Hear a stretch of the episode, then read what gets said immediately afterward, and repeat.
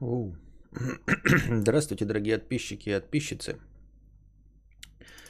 С вами вновь ежедневный подкаст Константина Кадавра и я его ведущий Константин Кадавр. Что-то у меня камера сильно боком, да, находится. Подвинуть? Наверное. Четко вот так.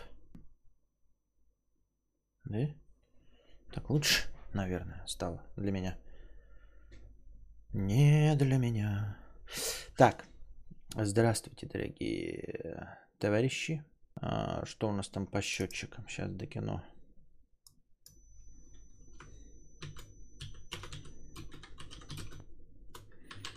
Если что, захотим сегодня кино смотреть. И счетчик не запустил. Все при пришли? Успели? Собрались? Потому что я почти, почти не опоздал, а, начав свой подкаст почти в анонсированное время. Почему бы и да?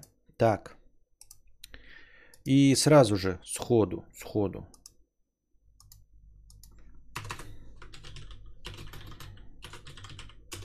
У нас тут э, внеочередной донат от Генели 3997. Э, нормально? 3997, а это значит, что если на 997 заканчивается, значит это у нас внеочередной донат. Ну и вот, в общем, он у нас организовал э, большой, э, большое настроение. Понятно. Здорово с Краснодара, сегодня неожиданно донатили. Да, да, будем работать над этим. Мудрец на кино собрали, не удалил, плашку. Вот сейчас я его поменял сразу. Итак, у нас простыня текста от Генели. Простыня про жирный жир и детей. Воспитание не жиробубили. Костик, привет и хорошего тебе стрима. Как воспитать независимого от пищи человека? Был бы рад небольшой дискуссии на эту тему. База плюс-минус понятна. Всякий кушай, когда положено, а не когда голоден. И тарелка должна остаться пустой. Ох, сколько баталий с бабушками на эту тему. Но у меня, кажется, есть проблема со сладким. Мы очень старались не делать из сладкого любую форму награды или наказания, а не лишать сладкого за плохое поведение и не дарить конфеты за хорошее, но в итоге все равно выходит какая-то херня. Ребенок, очевидно, любит и хочет сладости, и дай волю будет питаться только десертами, набивая сахаром желудок, утоляя мнимый голод, обманывая свой первобытный мозг, который эволюционно тупо не готов к таким пищевым изобилиям. А как ограничивать сладкое? Количество в день, в штуках, в граммах? Уговаривать вначале доесть кашу, мясо, что угодно еще, а потом только давать сладость? Ну так я только заставляю ребенка жрать через силу, что ну точно херовый вариант. Лишать сладкого совсем вариант еще хуже. Не могу нащупать золотую середину. Буду рад разговору на эту тему, ибо я правда очень хочу вырастить счастливого человека и по себе знаю, как тяготит зависимость от еды и лишний вес.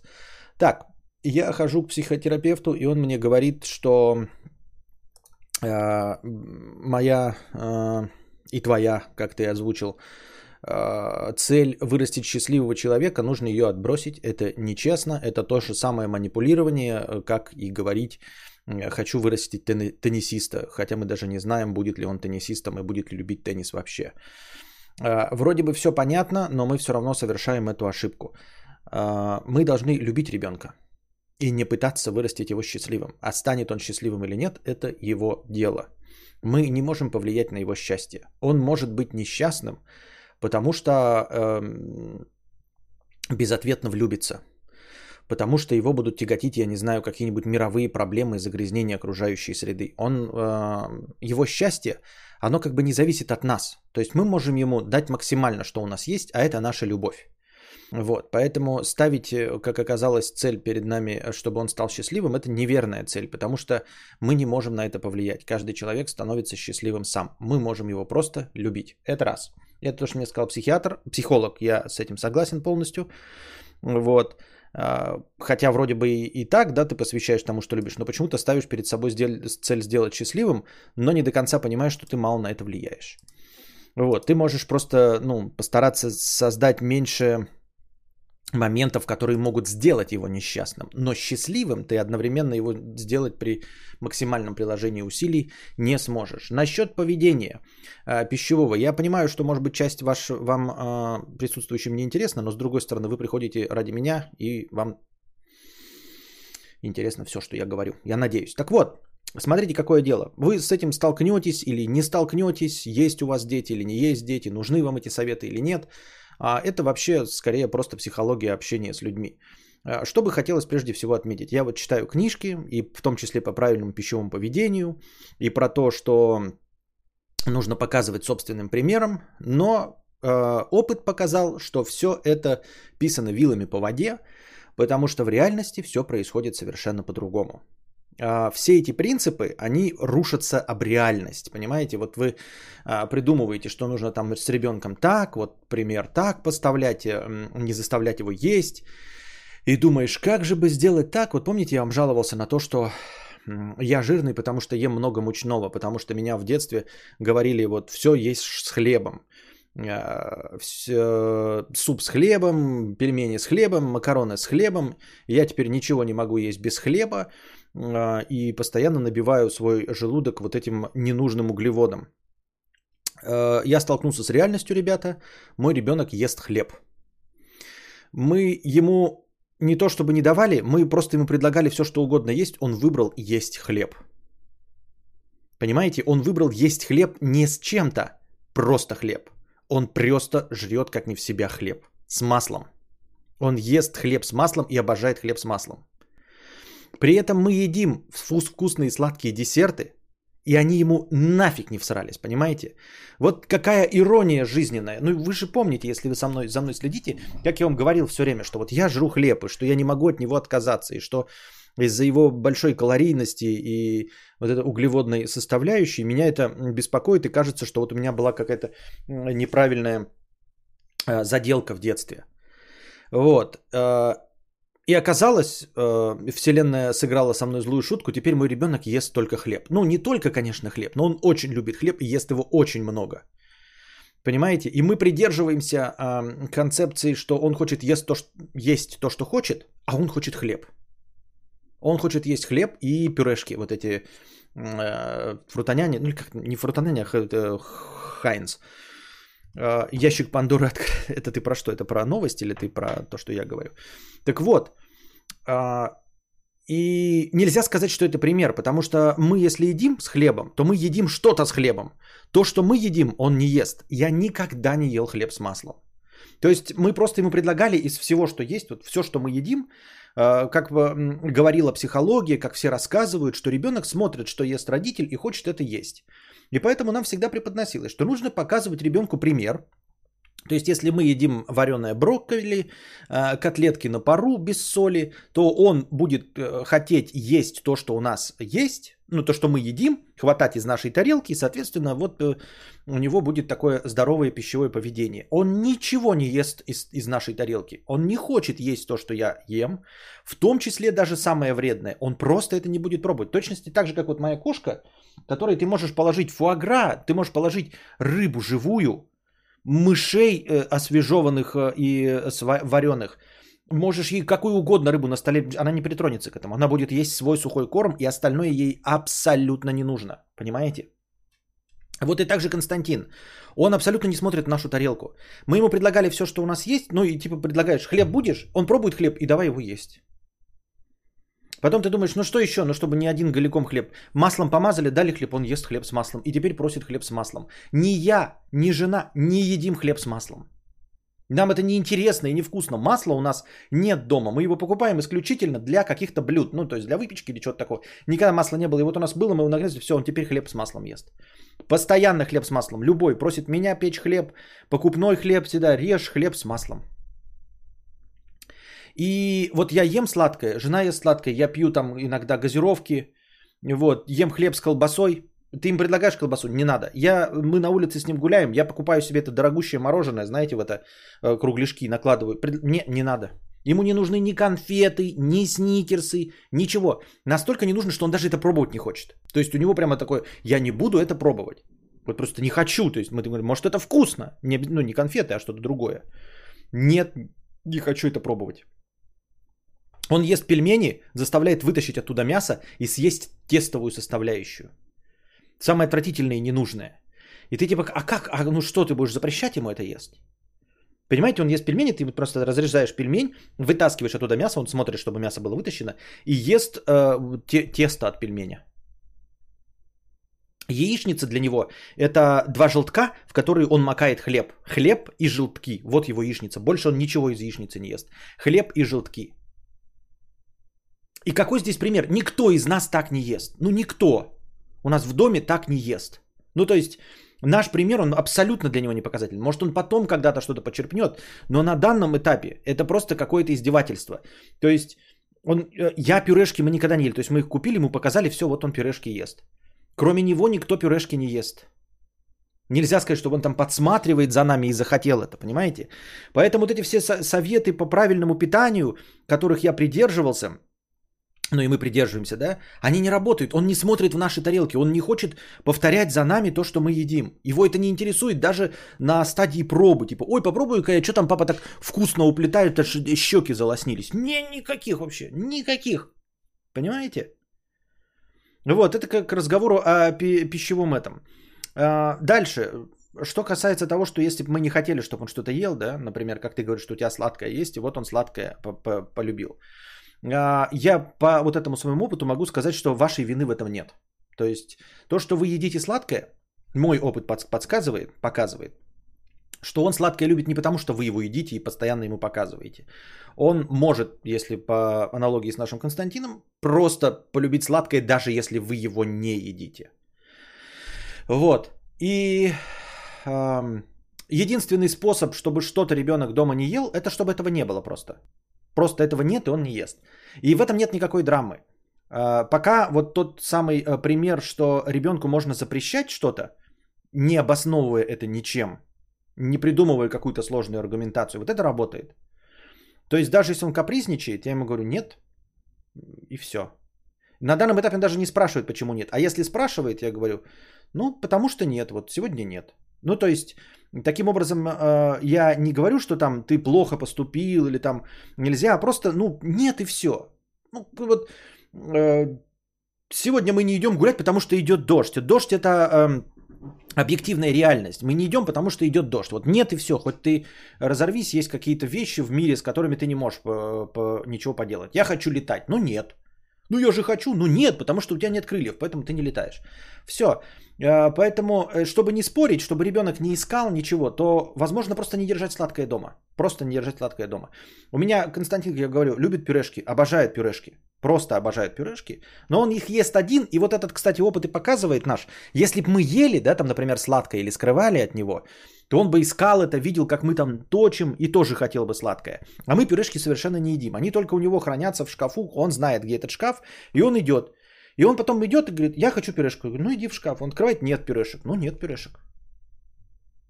Нет, поэтому ты не ешь их. Вот и все. Потому что их нет. И у него нет никакой истерики. То есть он может сначала, там, например, дай пюрешку. Ты ему говоришь, нет пюрешек. Он дай пюрешку, ну иди посмотри в шкаф. Он открывает шкаф, пюрешек нет. И у него нет никакой истерики, типа, а, дайте пюрешки, даже несмотря на то, что их нет. Просто, ну нет, ну их же нет. Нет. Вот, он говорит, поедем в магазин. Ты говоришь, ну поедем завтра, может быть. Говорит, сегодня. Ты ему говоришь, нет, завтра. Он, сегодня. Нет, завтра. Хорошо, значит завтра. Все. А сегодня нет пюрешек, и он их не ест. Опять-таки, это мой личный опыт, э, и не факт, что он сработает у тебя. И сработает где-нибудь еще. Э, на самом деле, все, что я вам рассказываю, это лишь иллюстрация э, к одной простой мысли, что то, что пишется в учебниках, в психологических книжках и в статьях, оно может просто не работать. Понимаете? Вот к чему эта иллюстрация. Это не того, чтобы показать, что вот ваш ребенок так будет себя вести, как наш. Ничего подобного. Это как раз иллюстрация к тому, что ваш ребенок не будет себя так вести, как наш. И не будет себя вести так, как написано в статьях. А может будет как в статьях. А может будет как, как, так, как наш. Но моя иллюстрация, что наш ведет не как себя в статьях, и это, это противоречит э, урокам, которые нам были преподнесены. Мы такие, вот сейчас будем мы, значит, это. То есть сначала мы придерживались здорового питания, то мы видим, что он здоровое питание наше не смотрит. Мы едим, как обычно, нездорово, ну не все нездоровое, ну то есть, типа, позволяем себе, и он на это смотрит и тоже никак не реагирует. То есть это его не интересует вообще. Абсолютно никак. И особенно сладость. Мы думали, там, знаете, когда ты сладости точишь, там, да, он знает про шоколадки, Да, вот он говорит, это мамина шоколадка, это папина шоколадка. Он достает из сумки, это мамина шоколадка, это папина шоколадка. Он дает маме шоколадку, дает папе шоколадку. Не просит их не дать, попробовать, ничего. У него свои шоколадки есть. Они не шоколадки, это, знаете, такие фрутоняня, фрукты прессованные такие. Вот. Они выглядят как шоколадки, это называется его шоколадки. Мы его шоколадки не едим, он ест свои шоколадки, он называет их шоколадками. Но они не шоколадки, вы поняли, да? Прессованные фрукты. Вот, он их ест, все, никаких э, больше э, на нашу еду он не претендует, понимаете? И ведь, все время показывают, даже вот в ТикТок, помните, когда женщина, какая-то девушка сидит и типа ест э, малину ложкой, и ребенок такой, а, ложки нет, она опять это, и он маленький ребенок, а, ничего подобного не было. Никогда не было, чтобы вот, и это не про то, что все так дети будут, это про то, что э, всем известный какой-то постулат, вот он берет в случае и не работает в моменте. Просто берет и не работает. Вот то, что я ем, его не привлекает нисколько. И это не значит, что его не То есть я достаю из кармана, например, там ключи, он их, давай ключи мне, я хочу эти ключи тащить, я хочу ими играть. Я там где-то спалил монетку, он, давай мне эту монету, я буду эту монетку тащить. То есть если ты какую-то мелкую деталь из кармана вдруг достал, какой-нибудь брелок там или еще что-то, карточку, как, дай мне эту карточку, я буду с этой карточкой играть. Это не работает, что его не интересует все, что у меня есть. Нет, его интересуют предметы, но вот то, что я ем, я покупаю себе, знаете, стоят там какие-нибудь люди э, на... Ну, когда покупаешь что-то мороженое, например, там, да, э, ну, и ты с маленьким ребенком, они такие думают, ну, там ты сейчас маленькому ребенку дашь, или что, ребенок же маленький совсем, да, или многовато ли, не многовато ли ты купил ребенку, а потом почему ты одну купил, я потом беру, ну, это, и продавец на меня смотрит, я беру эту ложку, ам, ем, и они такие смотрят на меня, и ребенок на меня вот так смотрит, и не требует это, пошли гулять. Вообще никакого интереса к этому не проявляет. Абсолютно. К тому, что я купил красные, понимаете, они даже могли его привлекать как игрушки, потому что ты покупаешь мороженое, они же красивые, разноцветные шарики. Если бы я купил пластмассовые шарики, например, разноцветные, он бы у меня их отобрал. Но я мороженое беру, ем, и они его не интересуют абсолютно.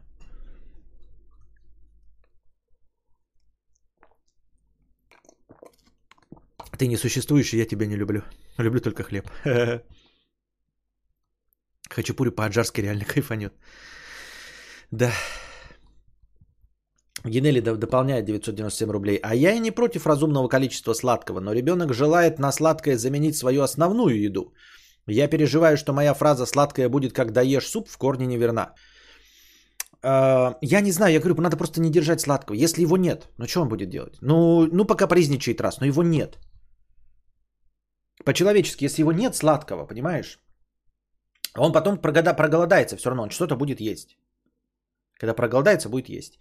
А, покажите шкафы, открой, где у вас лежит обычно сладкое, да и говорю, ну вот, смотри, нету сладкого. Ну, бери, хочешь, мы не против, но нет сладкого.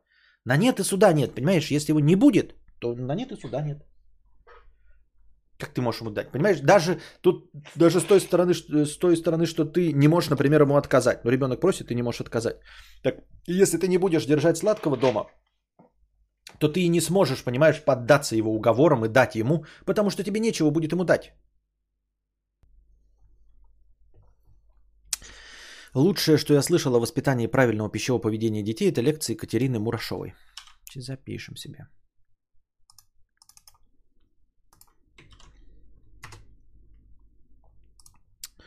Пам-пам-пам-парам-пам-пам. С 40-летними тоже работает. Если в хате нет сладкого, то в магаз обычно лените. Да, а сладкое хочешь вечером поесть, знаешь, там на чаек. Ну, иначе чай залил, ну ай, нету ни хрена. Вечером уже устал, нахуй ехать. Не, не с утра же ешь сладкое. Привет, кадавр. Зачем-то смотрю онкоблогеров, сопереживаю, читаю комментарии, пересматриваю ролики людей, которые уже ушли. Зачем я это делаю? Смешанное чувство. А, как я и говорил, так же, как и мое э, стародавнее желание смотреть э, «Пусть говорят», это успокаивает, это говорит о том, что, ну, может быть, у тебя какие-то проблемы, и ты таким образом показываешь, что у кого-то проблемы еще сложнее. Ты, ты смотришь и сравниваешь, ну, у меня все еще не так уж плохо, оказывается. У меня все не так уж и плохо. Люди умирают от рака, я, по крайней мере, не умираю от рака.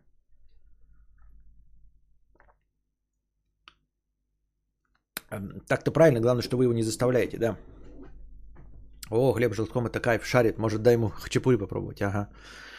Клетки предлагали? Нет, прям чисто клетки не предлагали. Ну, тут ему еще, понимаешь, чисто клетки он еще, может, и не будет. Потому что ему надо видеть, как ты берешь пельмень, называешь это пельмень и вытаскиваешь мясо. То есть, если ты не сделаешь вот этот ритуал вытаскивания мяса, возможно, это будет не пельмень, и он не захочет это есть.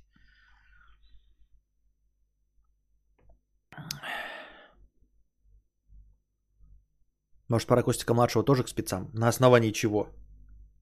Он ест, у него нет никаких проблем.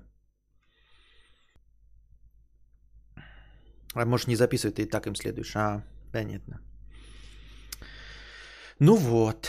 Но пища получается довольно однообразной. То есть мы постоянно предлагаем ему поесть что-то другое, но она получается очень однообразной. То есть вот это вот желтки, пюрешки, э, хлеб с маслом, каши э, редко, вот, супы редко. Ну, потому что суп готовишь, он не ест его. Вот. И э, кажется, что пища очень однообразная. То есть мяса в нем вообще нет. Мяса в его рационе нет, и он его никаким образом не, не, при, не принимает пока.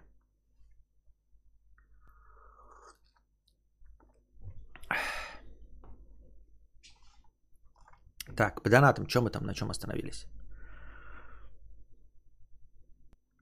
Паровозик так. Ага, ага, ага, ага. Паровозик, который с Макмабича 50 рублей. О жизни в доме. Что я не помню, я читал это, нет? Э, даже боюсь представить, как это дорого. Четыре года живу в однушке и хуею с того, сколько денег нужно на ремонт. Э, за что не возьмись, э, будь готов выложить плотную котлету. Сделать шкаф 2,6 на полтора, готовь 40к. Положить плишку, плитку в прихожей 30. Сделать кухню по размеру 160. А в доме как? Ужас вообще. Да, да, я так еще не могу выбрать даже. Понимаешь, тут еще хоть бы знать, кому вы, выложить, чтобы сделали. А то еще не найдешь никого. А, насчет Алихан, может, пора Костику младшему тоже к спецам. Ты имеешь в виду спецам, психологам, психиатрам? Пока еще рано. Ну, то есть, вообще, конечно же, по, по, по признакам здоровой личности надо бы, ну, просто э, посмотрели, как там нормально развивается, все дела. А, ну, пока с ним еще не о чем говорить.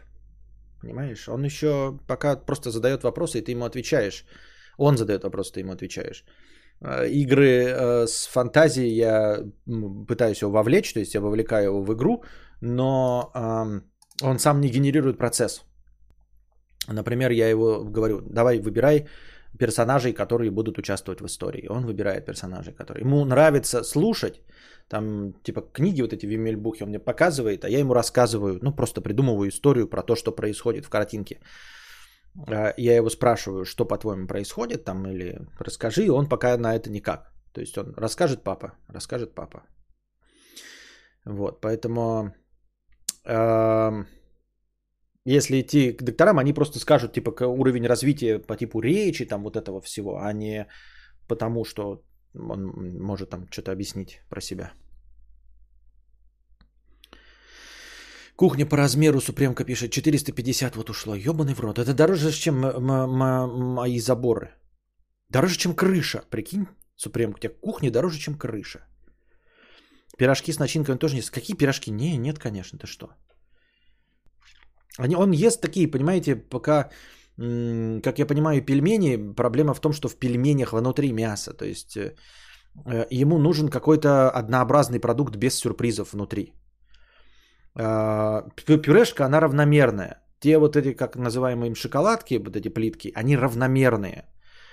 Э, он не любит с чем-то внутри. То есть и бутерброды, вот масло, оно не, не толстым слоем. Масло это вообще, ну, издевательство. Чисто знаете, когда ты вмазываешь в дырочки масло. То есть ты вот так вот тончайшим слоем чисто в дырочке закрываешь маслом. Вот такой у него хлеб с маслом. А не слоем. Слоем он есть не будет. То есть ему не нравятся многосоставные. Ну не не нравится, а пока он не готов к многосоставным продуктам. Должно быть что-то простое, что он видит. Вот кусок хлеба он макает в яйцо, а не, например, хлеб в кляре я мог бы пожарить. Он такой есть не будет. Ну, не в кляре, а когда вот я, например, люблю хлеб э, в болтуне в яйце потом поджарить. Но он такой не будет, конечно.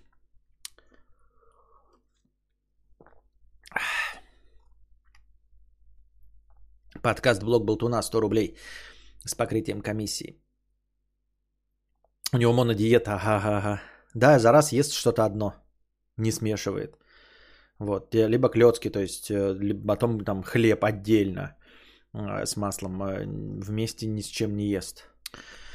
Я не могу смотреть с тобой кино на стриме, но хотел бы смотреть кино в записи. Это возможно? Может кто-то придумать доставку киностримов для платных подписчиков? Идея не новой комедии Гарольд и Кумар. А, так на ВАЗде же какое-то время хранится запись. На ВАЗде. Слушатель в записи 50 рублей с покрытием комиссии. Здравствуй, богатей, Константин. В прошлом подкасте ты отвечал про 6 тысяч за комнату. Я так похихикал и думаю, вот же это было пару недель назад. Ты еще эту нарезку в ТикТок залил. А потом смотрю, а это было год назад. Год, Карл. Включи вьетнамский флешбэк.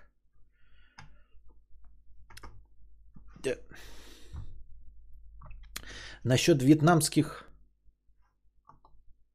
Насчет вьетнамских флешбеков. Знаете, как легко и просто их ощутить э, на скорость течения времени? Вот прямо сейчас, если вы не всегда э, замечаете это, возьмите, э, вспомните любое интервью Дудя, которое вы смотрели. Любое. Вот недавно смотрели, месяц назад, неделю назад. И посмотрите, когда оно залито. Просто посмотрите, вот откройте э, Дудя и посмотрите, когда оно залито. Вы охуеете. Я постоянно хуею. Я такой, ну, я вот неделю назад смотрел там интервью, например, с Нагиевым. Два года назад. Вышло интервью с эм, этим, э, со Славой Марлоу. Я такой думаю, а нахуя они делают интервью со Славой Марлоу, если был с Моргенштерном, там пол интервью Моргенштерна, это было со Славой Марлоу. И это было, блядь, месяц назад, хуя год назад. Понимаете? Вот прямо сейчас проверьте любые из интервью, вот которые вы помните такие. Вот, ну да, буквально, ну месяц, ну может весной было. Если вот весной или там вы зимой смотрели, это будет года три назад, два назад. Это так... Что? Зитликс. О, забор. Нам посчитали один деревянный 6 метров на 2,5 высотой 70 тысяч. 6 метров 70 тысяч! Этих штук надо 4. Причем два забора по 12 метров.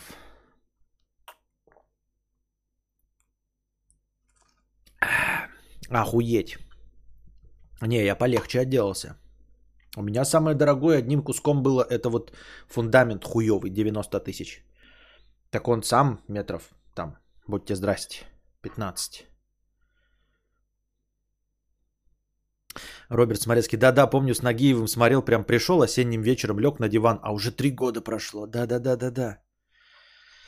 Это все потому, что время ускоряется, когда ты не путешествуешь. Да. Потому что деревянный. Ну, я понимаю, да-да, я понял, что деревянный дороже, конечно, будет. Это понятно. Если еще красивый деревянный, как я не знаю, что это вот типа ну, когда вот так вот доски стоят друг к другу, типа чик, чик, чик, который можно так вот боку в щели смотреть, вот это, ж, вот это вообще там какой-то дичь.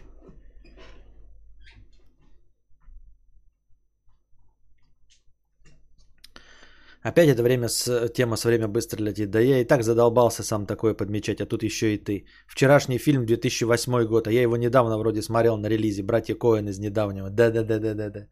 Баллада о Бастере Скраксе, последний фильм. Я его смотрел на старте, вот баллада Бастера Скракс. 2018, блядь.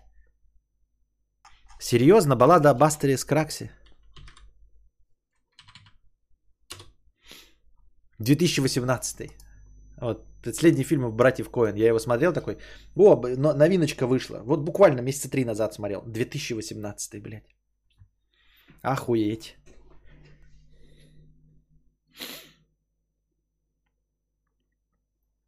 Бля, тогда каменный красивый вообще пиздец, наверное. Да. Блять, как мой дом будет стоить.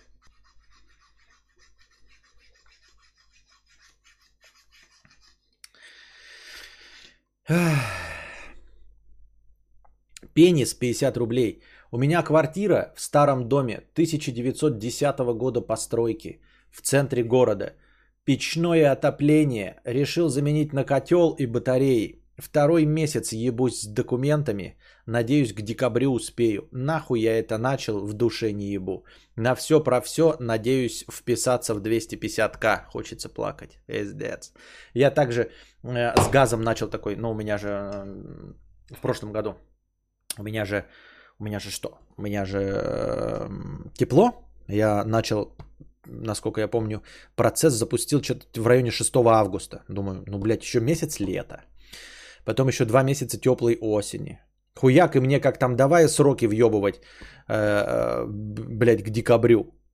И то я там что-то поднапрягся и сумели мне благодаря там, только благодаря вот, сделать газ вовремя. Поэтому, если хочешь себе к осени сделать эм, отопление в любом доме, квартире или что, начинай это делать в марте.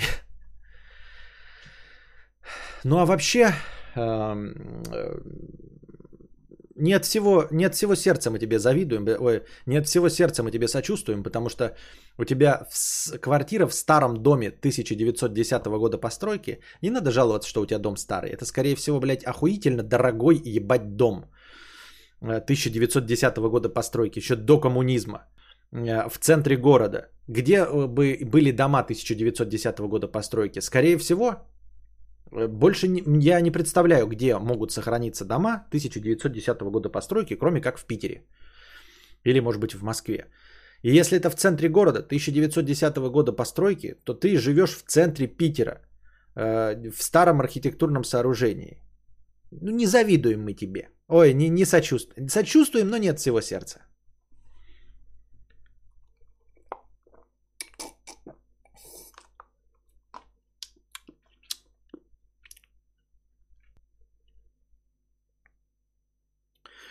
Пипец, Угата, Ургата пишет.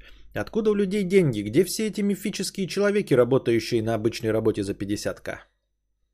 I don't know. I don't know. I don't know. I don't know. Я живу в доме 25 года, 120 метров. В доме или в квартире?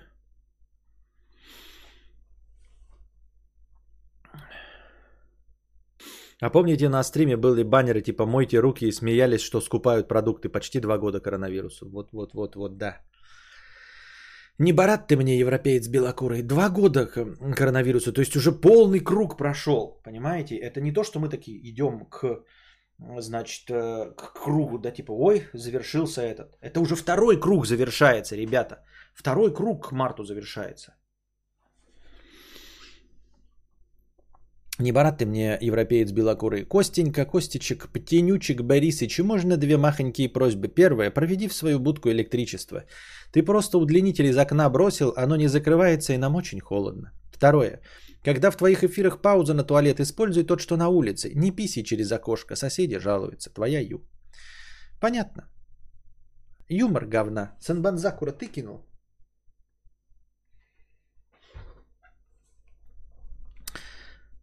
А стрим кадавра со слоном когда был? Ебала лала вообще. Но это Костик только родился. Получается 2000... Получается 2000... Э, получается 2019 начало. 2019, а сейчас 2021 заканчивается.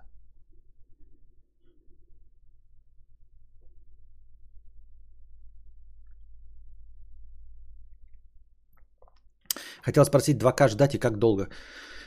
Да не знаю, пока ничего не могу сказать. Пока я не в тех э, раздрайных чувствах, чтобы совместные стримы делать. Изумрудный опал 50 рублей. А было ли у тебя такое, что ты смотришь в зеркало и понимаешь, что вот твоя прическа это от деда по отцу, твой еженедельный алкоголизм это от деда по матери, твоя бодира общение с людьми, которое заключается в том, что ты как будто их учишь жизни, это от отца, и твоя красивая фигура и ноги это от матери, а потом ты задаешь себе вопрос, а кто ты вообще такой человек в зеркале? Ну то есть что это, что? Это и есть моя личность, микс моих родственников во мне, это и есть я? Ну, как бы хотелось быть не таким, как мои родственники, а отдельным и самостоятельным. А оказывается, моя личность это просто заложник генов.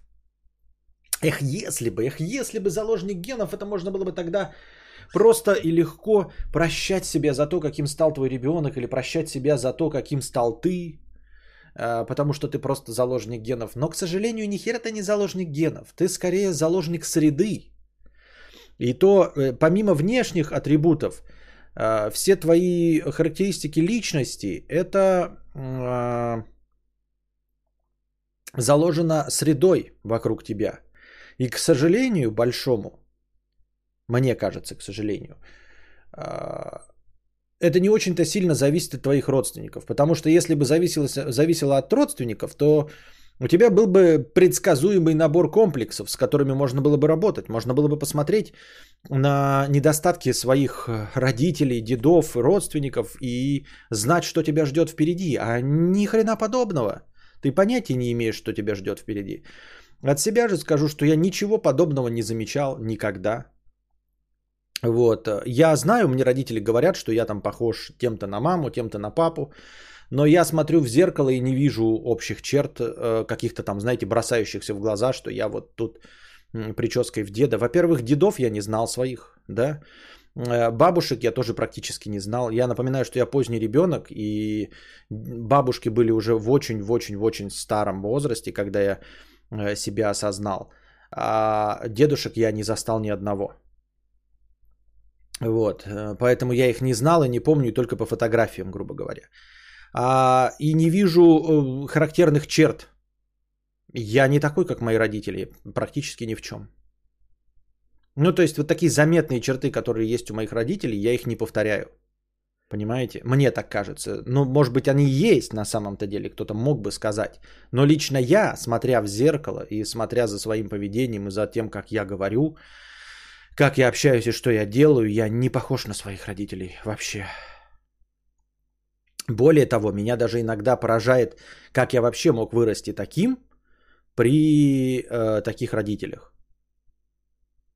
Понимаете? Ну, то есть, например, например, да, мои родители это не оскорбление, но они гомофобы. А они гомофобы чистой воды. Оба. Я не знаю ни одного своего родственника, кто не был бы гомофобом и был бы терпим. Они все добрые, прекрасные люди, но, ну, типа, к, к гомосекам нетерпимые совершенно. Откуда я этого начерпался? Ну, только среда. Только среда, только э, круг общения современный, молодежный, все друзья, у которых, может быть, молодые родители, может быть, еще что-то, интернет. Вот, лихие свободные 90-е, свободные от всякой цензуры. Но и это касается всего там, да, остального таких вот э, современных вещей, что я к 38 годам все равно э, могу в интернете быть интересным для людей моложе себя. Вот. Эм, такие есть черты характера даже отрицательные мои. Они не повторяют черты. Таких отрицательных черт э, нет у моих родителей ни одного родственника, как у меня. При этом у меня практически нет отрицательных черт моих родителей. Понимаете? Так нас воспитывают не родители, а улица. Но это так в широком смысле, просто ну тоже улица. Я не очень-то и э, ребенок был э, уличный. У меня не много было друзей, чтобы они на меня влияли. И друзья у меня, если мы говорим о начальном этапе, вот который там э, вплоть до последних классов, это были прям, ну не сказать, чтобы передовые люди, тоже гомофобы, хулиганы, алкоголики, наркоманы, тунеядцы. Вот, то есть э, окружение живое, с которым я общался, оно меня не к этому предрасполагало. Не к тому, чем я занимаюсь сейчас, и не к тому, кем я сейчас являюсь.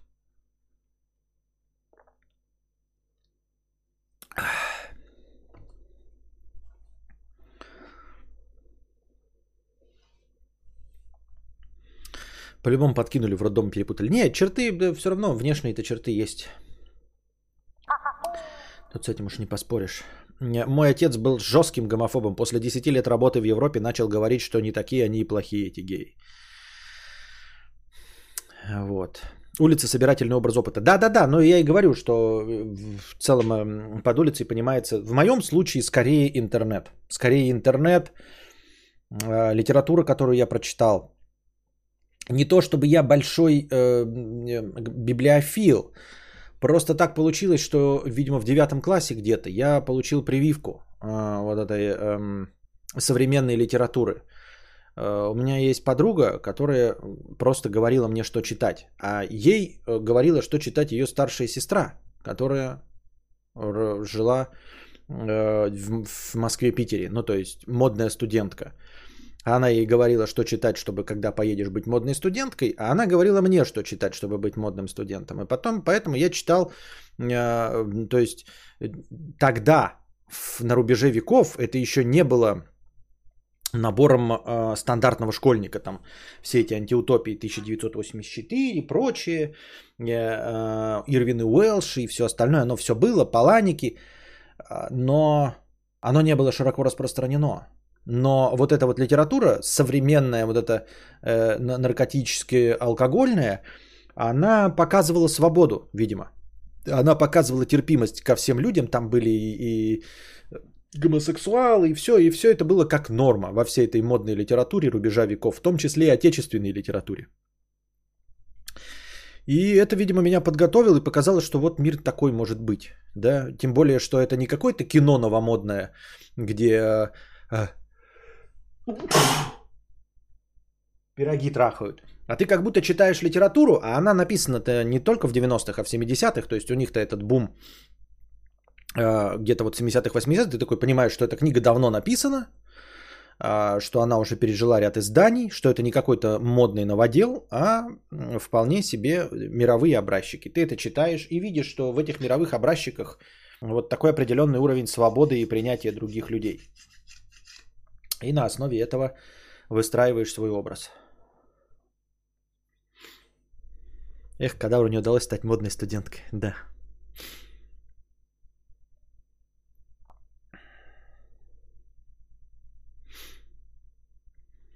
Вот, поэтому в чертах характера я не вижу э, ничего общего. Я и говорю, я иногда задаюсь вопросом, как получилось, что я вот так э, думаю, хотя э, родители вообще этого не говорили. Да что-то, блин, какой-то была недавно мысль. Не про гомофобию, что-то вот такое, знаете, противоречивое. Ну, типа, чему-то они меня научили, ну, у меня что-то есть такое, о чем мне никогда не говорили. То есть не заходило разговора, а я что-то умею. Такое житейское, понимаете? Не книжная типа, типа терпимость. Вот я сейчас не вспомню, вот с памятью у меня плохо. А было что-то такое, вот я четко помню, что мне этого не рассказывали, никогда не было об этом разговоров. Ну, как будто бы, знаете, как будто бы, вот пример, да, а, не это, но что-то другое похожее. Представьте себе, что вы э, умеете, например, обращаться с автомобилем, но при этом э, у вас автомобиля в семье не было. А вы любите автомобили, ну не любите, любить можно просто так. А вот именно умеете такое, знаете, там поменять масло сами, там поменять колеса, э, знаете там как свечи поменять, и при этом у вас не было, скажем, ни одного родственника, кто автомобилями бы занимался, и вас никогда в гараж не брали, например. И вот как, как такое вышло? Как могло такое выйти? Обычно же всегда происходит как? Любовь прививается где-то вот в семье. Даже, ну скажем, как механиками становятся, если родители не механики. Но все равно. То есть у тебя может быть родитель, например, тебе прививает вкус к физике там какой-нибудь, да, ты сам в механизмах уже проявляешься. Все равно получается, что ты стал там супер автомехаником, потому что, ну, отец там что-то ремонтировал. Он-то не был механиком, но ремонтировал. Да? Гонщиком становится эм, ребенок, сын механика, который видел автомобили. Да? Но довольно редко кто-то становится автомехаником, не гонщиком. Гонщиком можно просто, вот я вот влюбился, как в теннис, да, который никогда не видел. И то, спорт это тоже такое. Спортивным ребенок становится э, спортсменом, но у спортивных родителей. То есть не обязательно у тебя, э, у теннисиста отец тренер по теннису, хотя это уж скорее всего точно будет, но э, тем не менее отец ходит на лыжах, что-то постоянно играет в баскетбол, и вот у него ребенок теннисист. Вот. А, и, и, ну, какая-то последовательность есть, понимаете? Вы читаете книжки, ребенок у вас становится э, интеллектуалом и профессором. То есть вы сами можете быть средний класс, Вы сами можете быть там рабочими, но потом приходит как-то к вам домой, да, ну вот как так получилось, что ваш сын стал Нобелевским лауреатом по физике, а вы, значит, чтобы э, один э, продавец, а другой автомеханик. Она приходит домой, смотрит, у вас, блядь, библиотека книг, спрашивают, что за книги? Все, прочи, все книги прочитали родители. Просто читали, он читал, он и пак, пошла последовательность какая-то. А вот были какие-то такие моменты, которые я точно помню, что никогда об этом разговоров не заходило, ничего такого, и у меня э, откуда-то есть то ли интерес к этому, то ли вот какое-то проявление. Вот.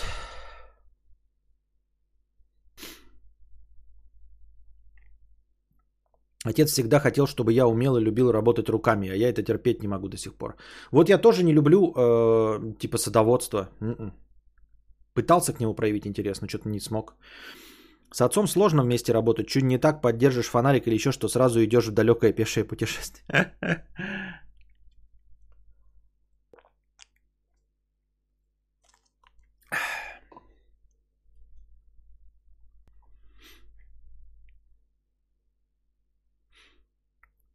Не читал Рю Мураками все оттенки голубого, как раз про то, что ты говоришь, про секс, наркотики, рок-н-ролл. Не, не читал. Мураками я ничего не читал. Что-то как-то он мне прям... Нет, не зашел. Мимо меня прошел вас. Катанский 50 рублей. А как с чтением у вас? Меня в садик при гимназии в свое время взяли в 3,5 года. Набор был с четырех. Только потому, что я предложениями читал уже. Мама много занималась, а брательник двоюродный к первому классу едва слоги в слова склеивает. Я вообще в ахуе. Как так? На книжке пофиг, а из-за планшета истерика. Uh, нет, никаких uh, гениальных проявлений у Константина к чтению нет. Ну, он книжки у нас э, с картинками, он просит, показывает картинку, я ему рассказываю. Сам он не проявляет интереса к чтению. А, ну, буквы некоторые называет. Ну, ты покажешь, он букву научил, некоторые буквы называет. Но нет, к трем с половиной годам он читать не будет. А, не, не то, что предложениями, по слогам читать не будет. Но это прям очень рано. Это какое-то прям гениальное проявление катанские, я считаю. Вот. Э, просто там к шести годам уметь читать, там, например, да, или к первому классу неплохо уже читать. Это довольно распространенное явление. Я сам э, умел к школе читать. Но ну, читать к шести годам вместо, к 7, вместо начала в 7 лет это не достижение. Это просто ну, плюс-минус туда да, движение. С половиной это прям очень рано. Даже 4 рано. Ребенок в 5 лет начина... начнет читать, это уже можно хвастаться, если ребенок в 5 лет э, читает по слогам, это уже повод э, для того, чтобы хвастаться.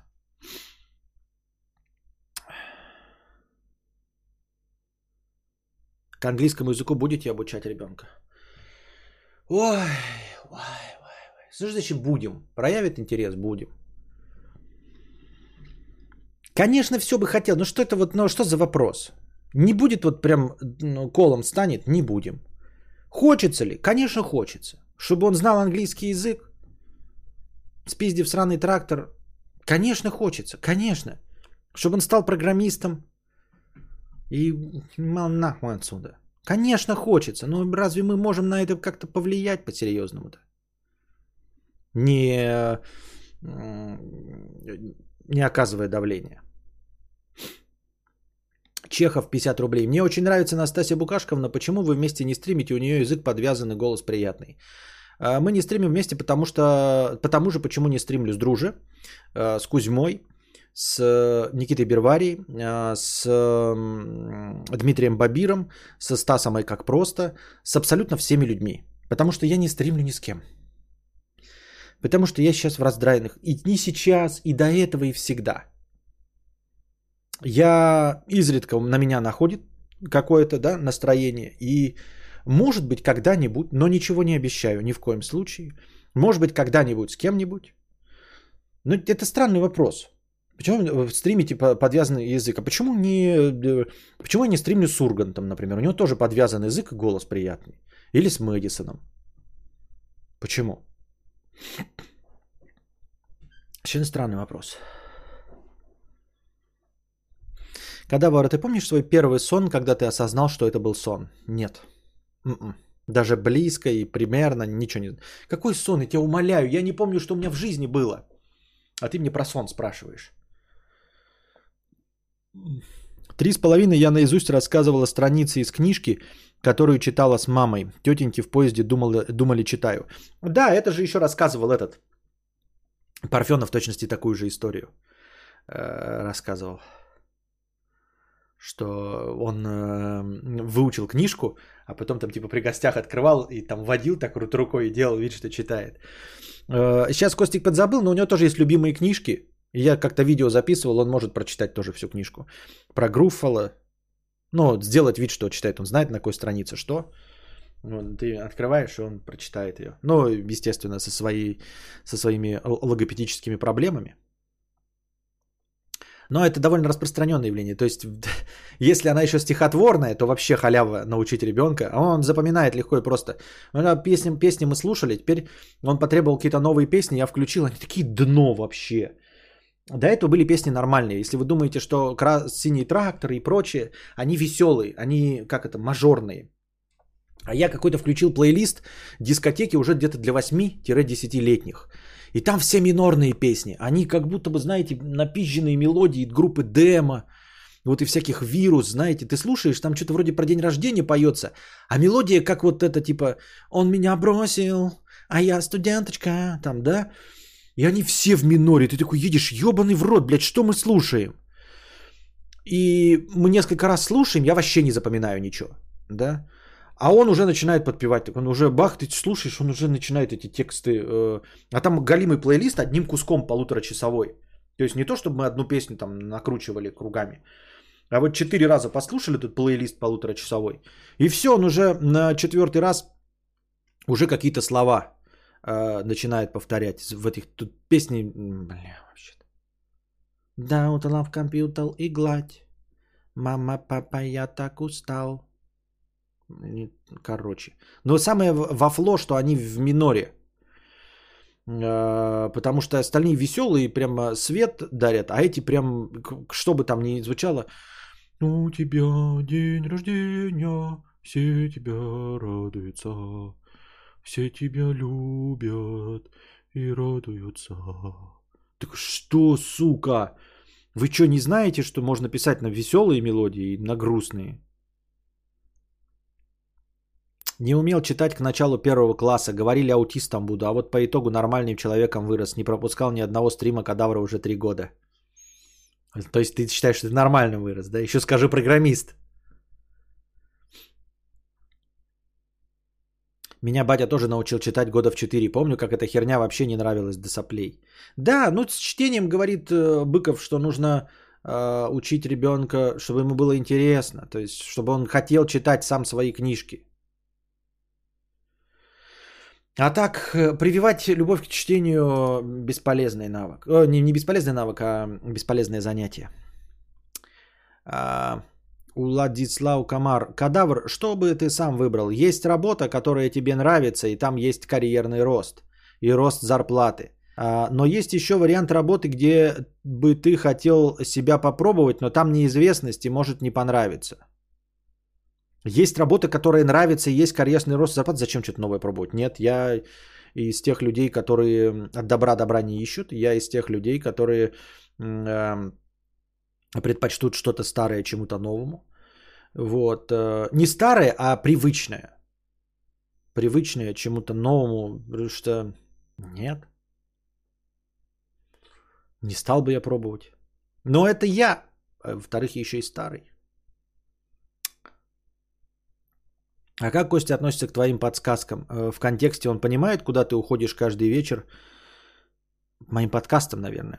Он понимает, куда ты уходишь каждый вечер и в отдельной хате сидишь, разговариваешь сам с собой. Да, он, мы сюда приходим, он говорит, папа будет говорить в микрофон. Но что это работа, деньги, это, ну, это ребенок вообще не понимает в этот момент про работу, деньги, заработок. Это его не интересует, эта концепция вообще. Папа уходит на работу и все. Идет работать.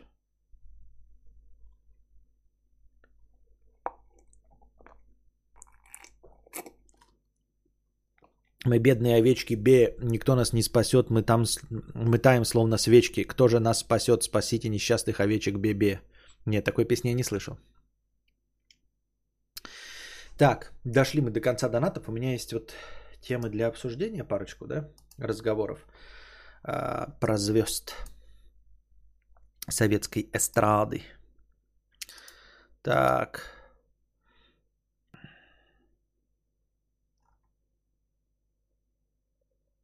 Так, так, так, так, так, так. Так, 5 сек. Сейчас маленькая новость, я ее сейчас прочитаю буквально.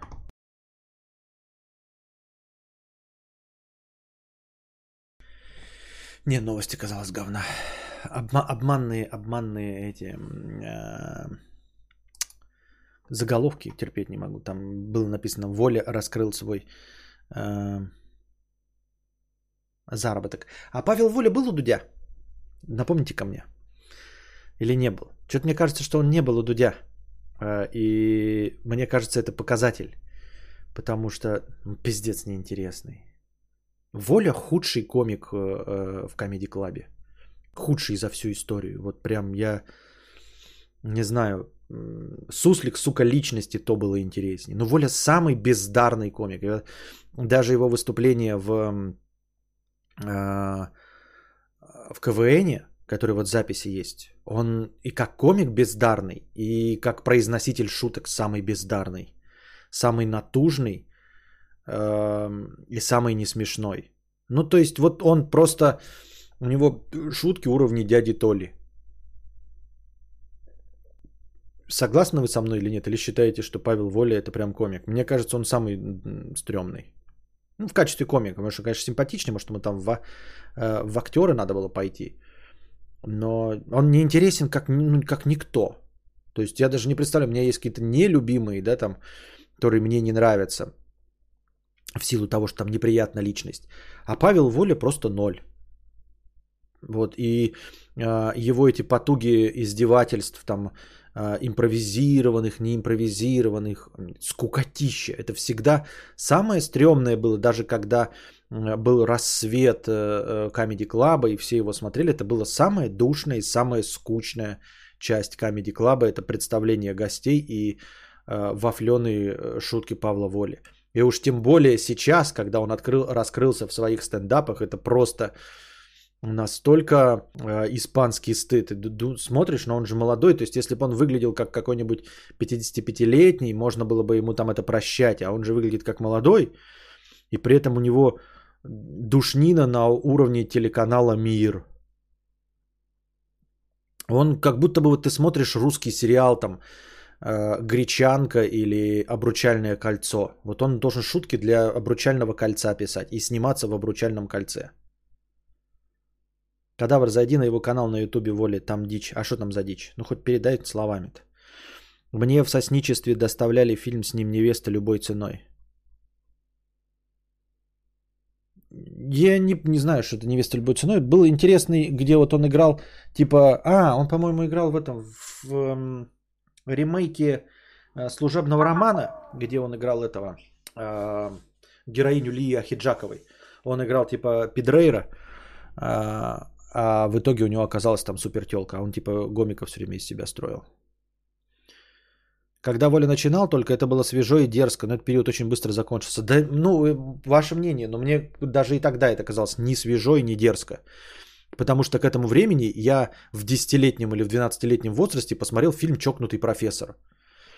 Когда со сцены чувак смеялся над э, толстым Эдди Мерфи, а потом худой Эдди Мерфи сравнял с говной его. И этот жанр стендапа, я тогда не знал, что такое стендап, что такое... И это потом узнал, только когда в Comedy Club. Но сам формат издевательств со сцены, он уже был м- мною увиден за 10 лет до открытия для себя Comedy Club. Клаба. Поэтому это было не свежо и не дерзко уже тогда. По моему мнению. Может быть, вы в детстве не видели э, чокнутый профессор. Может быть, для вас это было свежо и дерзко. Мне кажется, самый отстойный это белый, который картавый. Но он просто не нравится, он неприятный. А... Поэтому его и отпедрюкали в туалете, кто помнит. Что отпедрюкали в туалете? Что? Во времена раннего камеди было смешно, но мне и в КВН в детстве заходило. Сейчас все это вызывает только кринж. Не, ну вот, я про, про что и говорю. Мне и КВН тоже заходит. Ну, то есть я могу посмотреть КВН и э, не испытывать боли. И старый КВН могу посмотреть, особенно там классический какой-то, когда были вот эти самые э, Галустяны, Ревы в КВНе, Мартиросян. Они все еще смотрятся, ты понимаешь, с поправкой на время. Это было тогда забавно. Но выступление Воли, который вместе с ними же, видно, что он хуево играет. Ну, то есть он хуево играет на уровне КВН, он хуевый шутник, просто написанные шутки для него он хуево читает. Мартиросян зашкварился в интервью у Шихман. Мы уже об этом поговорили, по моему мнению, не, не зашкварился.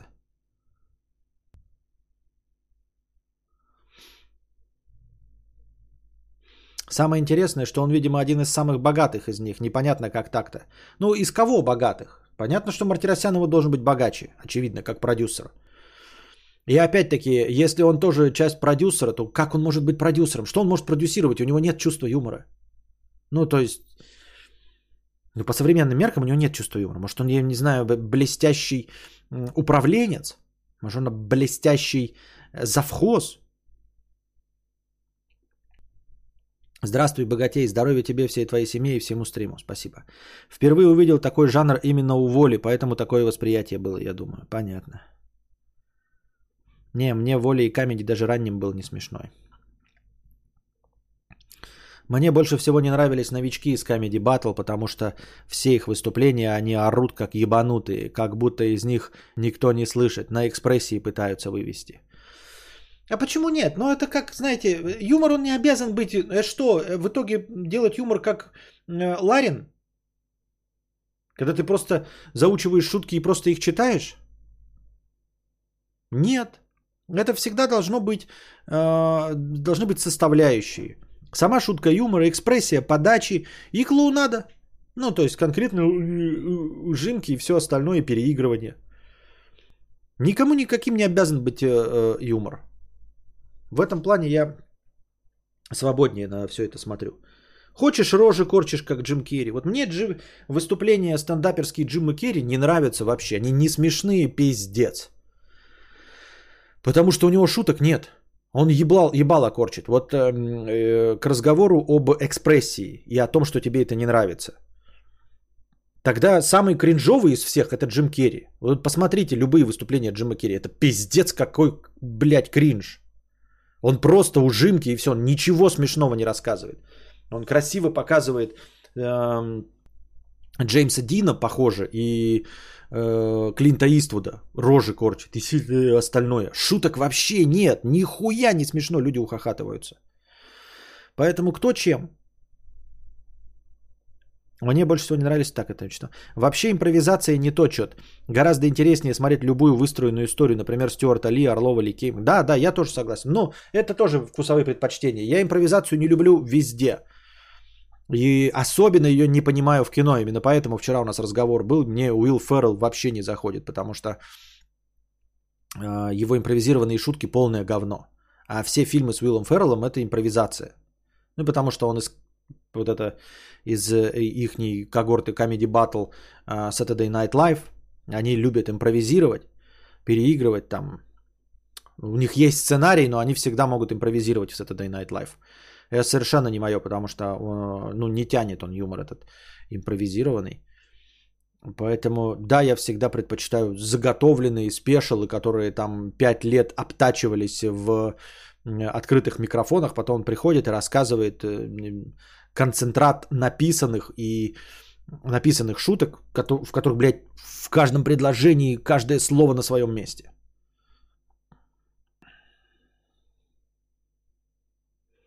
Воля это что? Недавно благодаря Дудю открыл для себя существование Щербакова. Вот где пиздец. А мне нравится Щербаков. Веселый. Вот и все. Чехов 50 рублей. Спасибо за 50 рублей.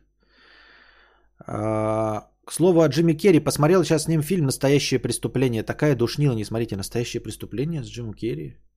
Про что это? Новинка, что ли, какая-то? Для меня Джим Керри гораздо более талантлив в драматических ролях был, а не в комедийных. Но я просто не люблю юмор, построенный на клоунаде и мимической экспрессии. Нет, для меня все-таки, потому что я вырос вот в том подростковом а, возрасте, был, когда выходили его топовые комедии. Это вот «Тупой еще тупее». Мне было, а, я был в самом том возрасте, когда получать максимальное от этого удовольствие. 10-12 лет. Понимаете? Это и нужно смотреть 10-12 лет. Именно поэтому у них оценки на кинопоиске и МДБ 5 5-5,5, довольно низкие. А, это вот топовые комедии. Есть Вентура, первая, вторая часть, да? Когда он все это вот это клоунадничает. Тупой еще тупее, лжец, лжец. А потом начались его заигрывания, да, число 23. А, естественно, шоу Трумана это прекрасный образчик. Это... Шоу Трумана это лучший фильм с Джимом Керри. Вечное сияние чистого разума я так и не смог полюбить, смотрел два раза, но вот это вот драматическая его роль. Число 23 не стоит смотреть, это типа триллер, но мне не заходит.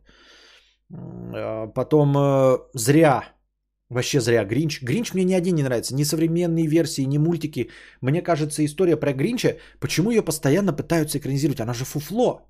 Ну, то есть вот взяли тоже какую-то написанную книжку про Шрека, ее переделали, адаптировали, и Шрек совершенно э, отличается от своей, своего книжнего первоисточника. Ну, вы знаете, да, книжный первоисточник, он примерно, блядь, э, Шрек такой же тупой, как Гринч.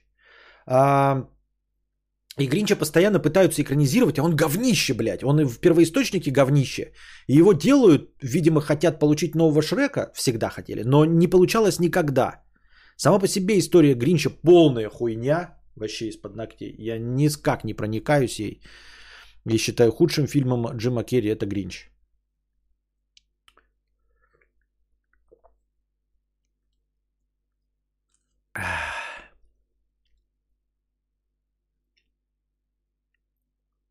Джим Керри пускай лучше рисует свои политические карикатуры. Он что, рисует политические карикатуры? СНЛ терпеть не могу, это просто испанский стыд. Не, ну там есть прекрасные образчики иногда. Ну, редчайшие они, конечно. Это когда вот сценка лучше, это когда э, Алек Болдуин, этот э, вожатый в лагере скаутов, э, гомосек, и как он пристает сально. Сука, блядь, вот это угар. Ну там, понятное дело, шуток нет, но Алек Болдуин, когда вот в коротких шортиках, и как он сально пристает, это так выглядит, это сладострастно. Вот я выгляжу как, да, я же выгляжу как э, стрёмный человек. Вот представьте, да, с моей лоснящейся Харри, я к вам пристаю и пытаюсь вам на ушко что-то прошептать. Это так, блядь, сука.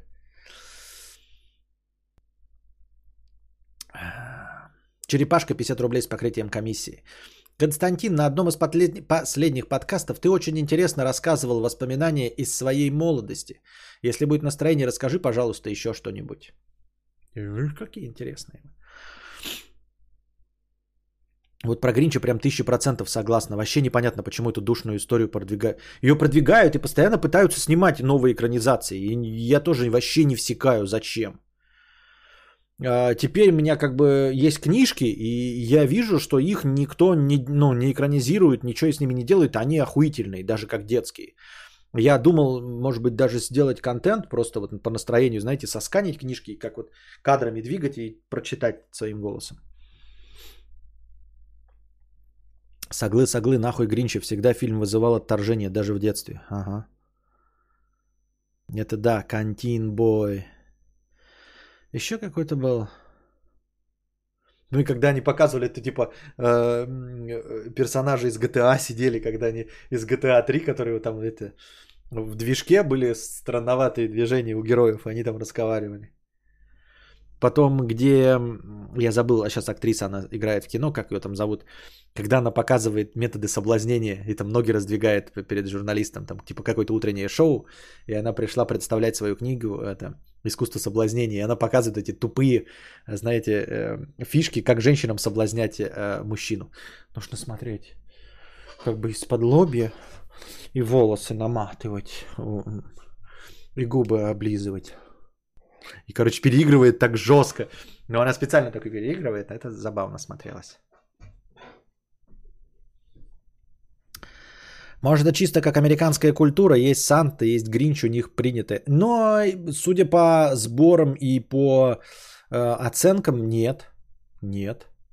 Ну, здесь американская культура. Вот Шрек мы все берем и смотрим. Эм, историю игрушек мы все вместе смотрим, и никто кринж не ловит.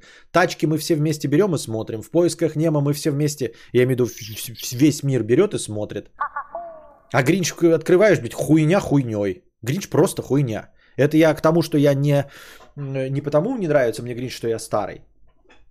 Нет, мы же можем мультики смотреть все эти. Валь, вверх. То есть они могут и понимают, и делают хорошее, а Гринч это хуйня.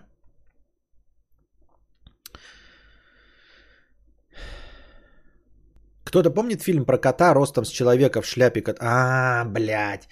А, да-да-да.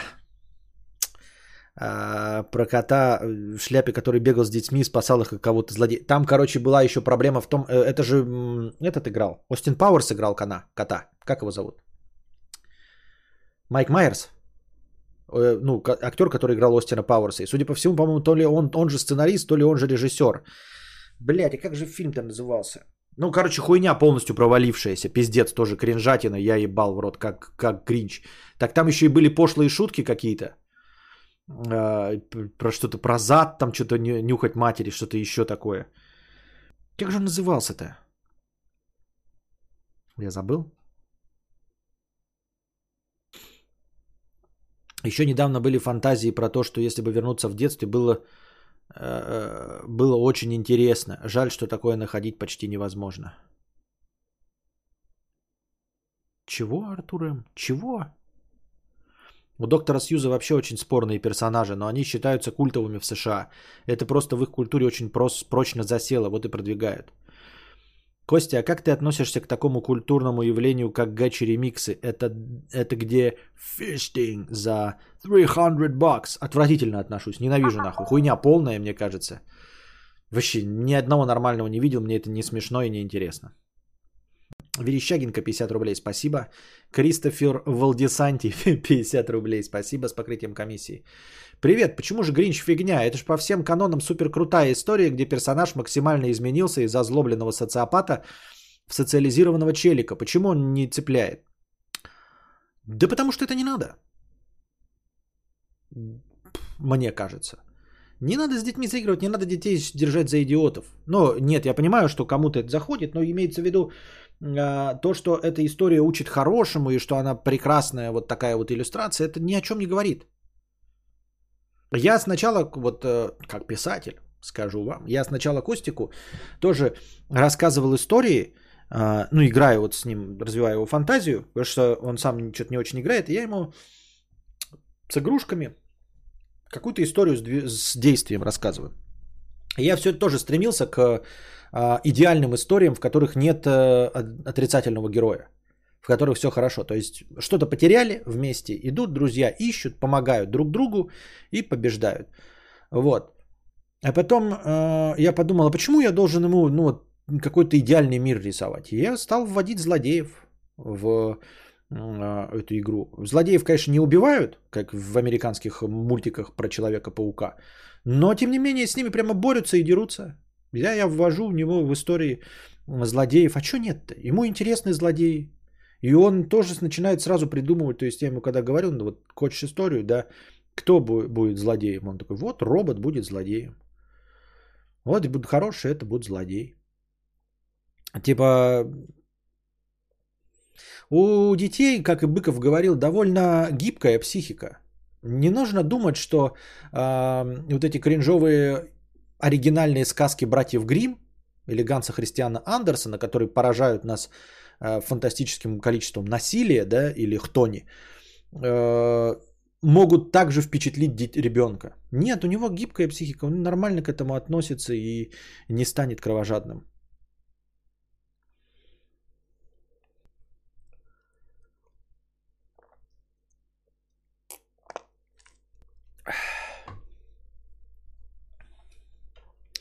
Кость, почему отказался от писательства? О чем писал? Ты чё, блядь?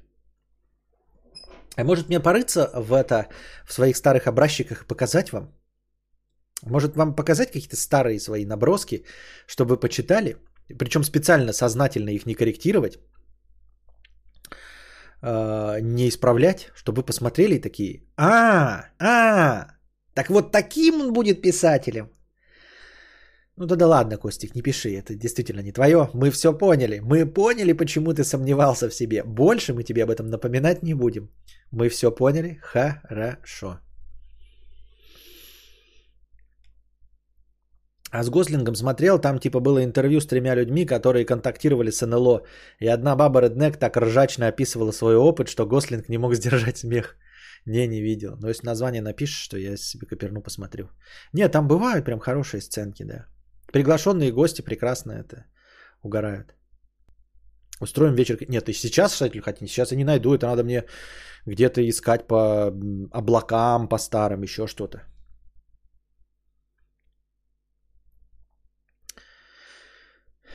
А, кот в шляпе так и назывался кот в шляпе. Это тоже доктор Хьюз. А, и Гринча, и кота в шляпе он написал, понятно. Но нет, проблема в том, что, понимаете, Шрек это все-таки 3D, но мультипликация. Представьте, если бы Шрека попытался сыграть человек в костюме. Может быть, провал был у Гринча и кота в шляпе, потому что снимали художественное кино, где надевали, одевали взрослых мужиков в костюме кота в шляпе э, ростового и в костюм Гринча громадного, блядь. Может, эти костюмированные хуй не играют только на сцене? А в кино это выглядит просто как полнейшая дичь. Может, в этом была проблема?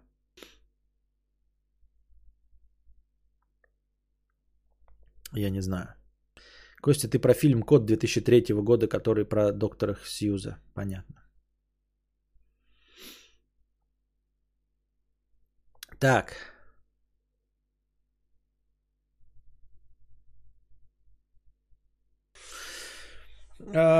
Вопрос номер два.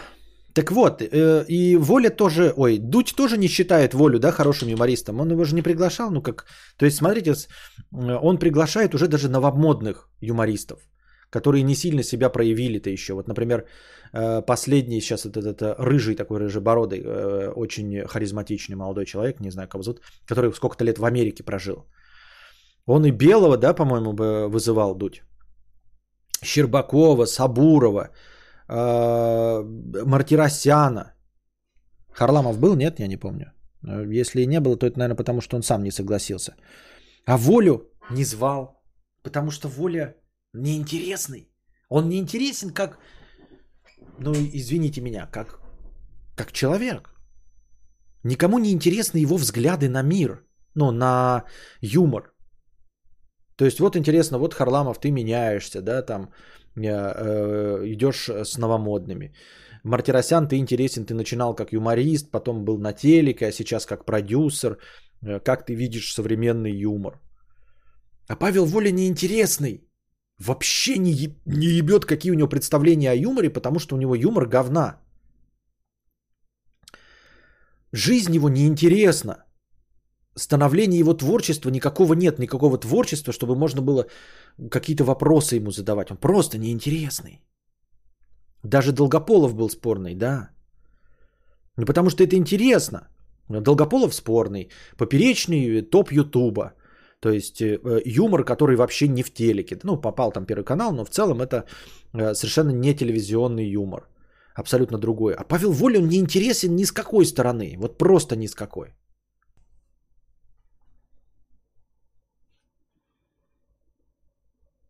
Смотрел Дудя с Лакимином? Если да, то как тебе? Не, не смотрел.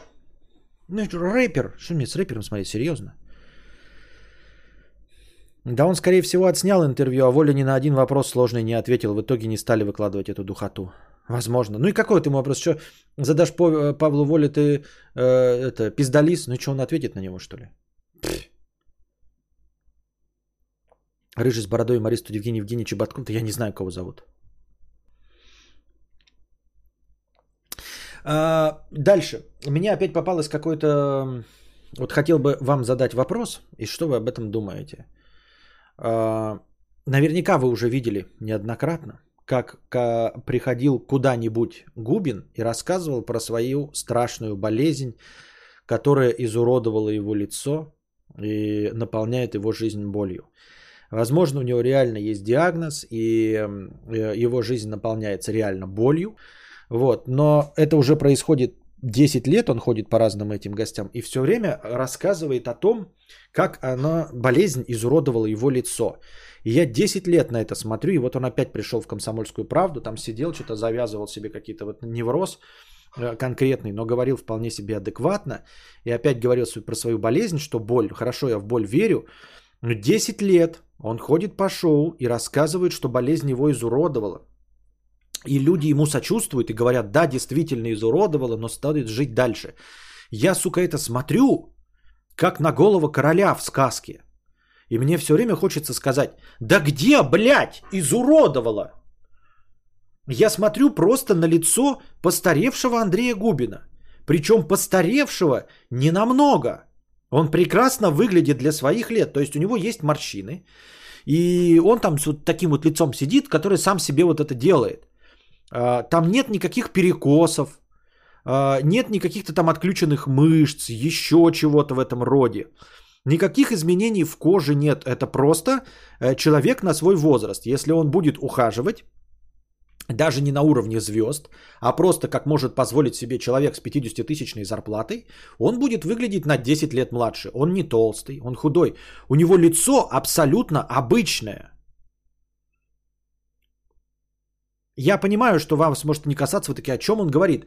Но просто, если вы сидите в интернете там и телек смотрите так же, он должен был вам попадаться. Он регулярно ходит на шоу и рассказывает, что болезнь изуродовала его лицо. И он э, скрывается. Ну, откройте, ребята, Андрей Губин, например, какой-нибудь клип, и откройте Андрей Губин сейчас. Посмотрите на лицо. Это лицо просто постаревшего человека.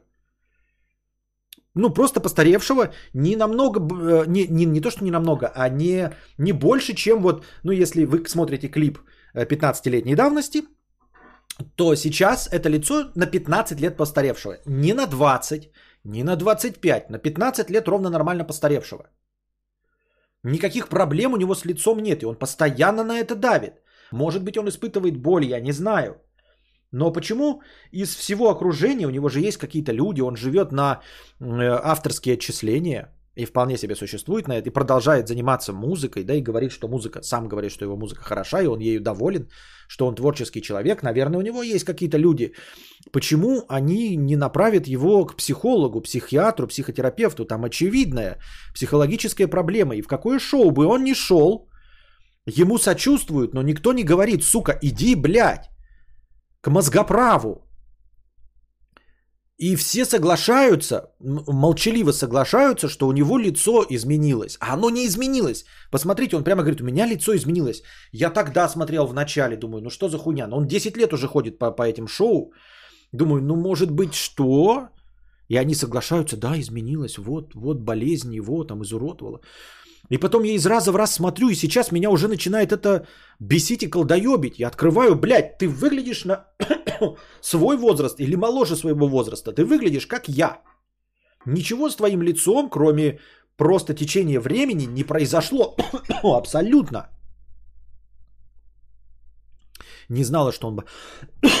Это он рассказывает, что он болеет. Проверить, испытывает ли он боль, ну я не знаю, там какое-то аутоиммунное, может, заболевание, какая-нибудь волчанка, может, действительно боль. Но лицо его не изуродовалось нисколько. Абсолютно. Ну посмотрите, вот сейчас даже проверьте. Это что, лицо э, какое-то там пораженное болезнью? Нет, это просто лицо постаревшего человека. И меня поражает, и я поэтому делаю на этом акцент, что никто, сука, этого не пишет нигде. Никто в комментах, блядь, не говорит, да что за хуйня, блядь? Это человек на свой возраст. Мне сегодня ребенок сказал на улице, что мне 40, мне 22. Добро пожаловать. Павел Воля настолько неинтересен, что мы будем обсуждать, насколько он неинтересен, да. Я три дня вас искала, чтобы сказать вам, насколько вы мне безразличны.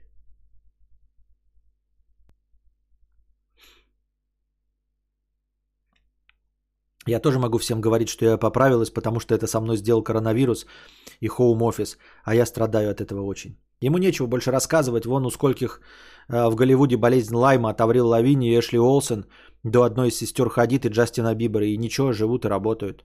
А что болезнь Лайма, то есть они типа излечи... Болезнь Лайма, я правильно понимаю, что это, блядь, боррелиоз просто от укуса клещей? Это серьезно их всех просто покусали клещи? Я про Аврил Лавин знаю, да, что она пиздец, вот ее вот э, подкосила, да, там действительно, и то она восстановилась, и все. Еще Эшли Уолсон ходит и Джастин Бибер.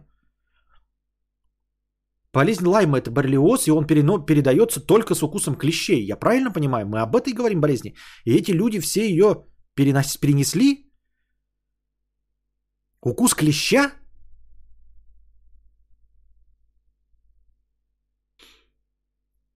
Страдает от серьезного заболевания нервной системы. Ну, может, так и есть. По-моему, он выглядит, как будто он жестко бухал последние лет 15. Нет, Мари С. Посмотри еще раз на Губина и посмотри на меня. За мной вы можете следить. Я каждый день вам стримлю. Сколько я бухаю, вы можете видеть. Сколько я отменяю из-за бухания. Посмотри на его лицо и на мое. Сколько Губину сейчас посмотрим. Он не хуже меня выглядит. Это все полная хуйня. Он не хуже меня выглядит. И уж тем более он не хуже, чем он же выглядит.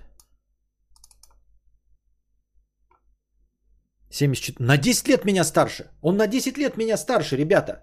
Он на 10 лет меня старше. На 10. Болезнь Лайма, да, именно так и есть. Если не сразу начать лечить, то очень погано. Это я понимаю, но действительно ли у Олсен болела Хадид и Джастин Бибер? И действительно ли эта болезнь передается только через укусы клещей? Это значит, что что? Ты, блядь, перемещаешься с охранниками везде. Где он, где, блядь, Джастин Бибер гулял по траве, блядь?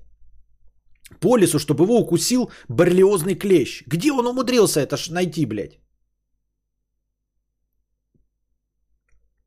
Аврил Лавин вообще умерла, и вместо нее выступает двойник. Учите матчасть.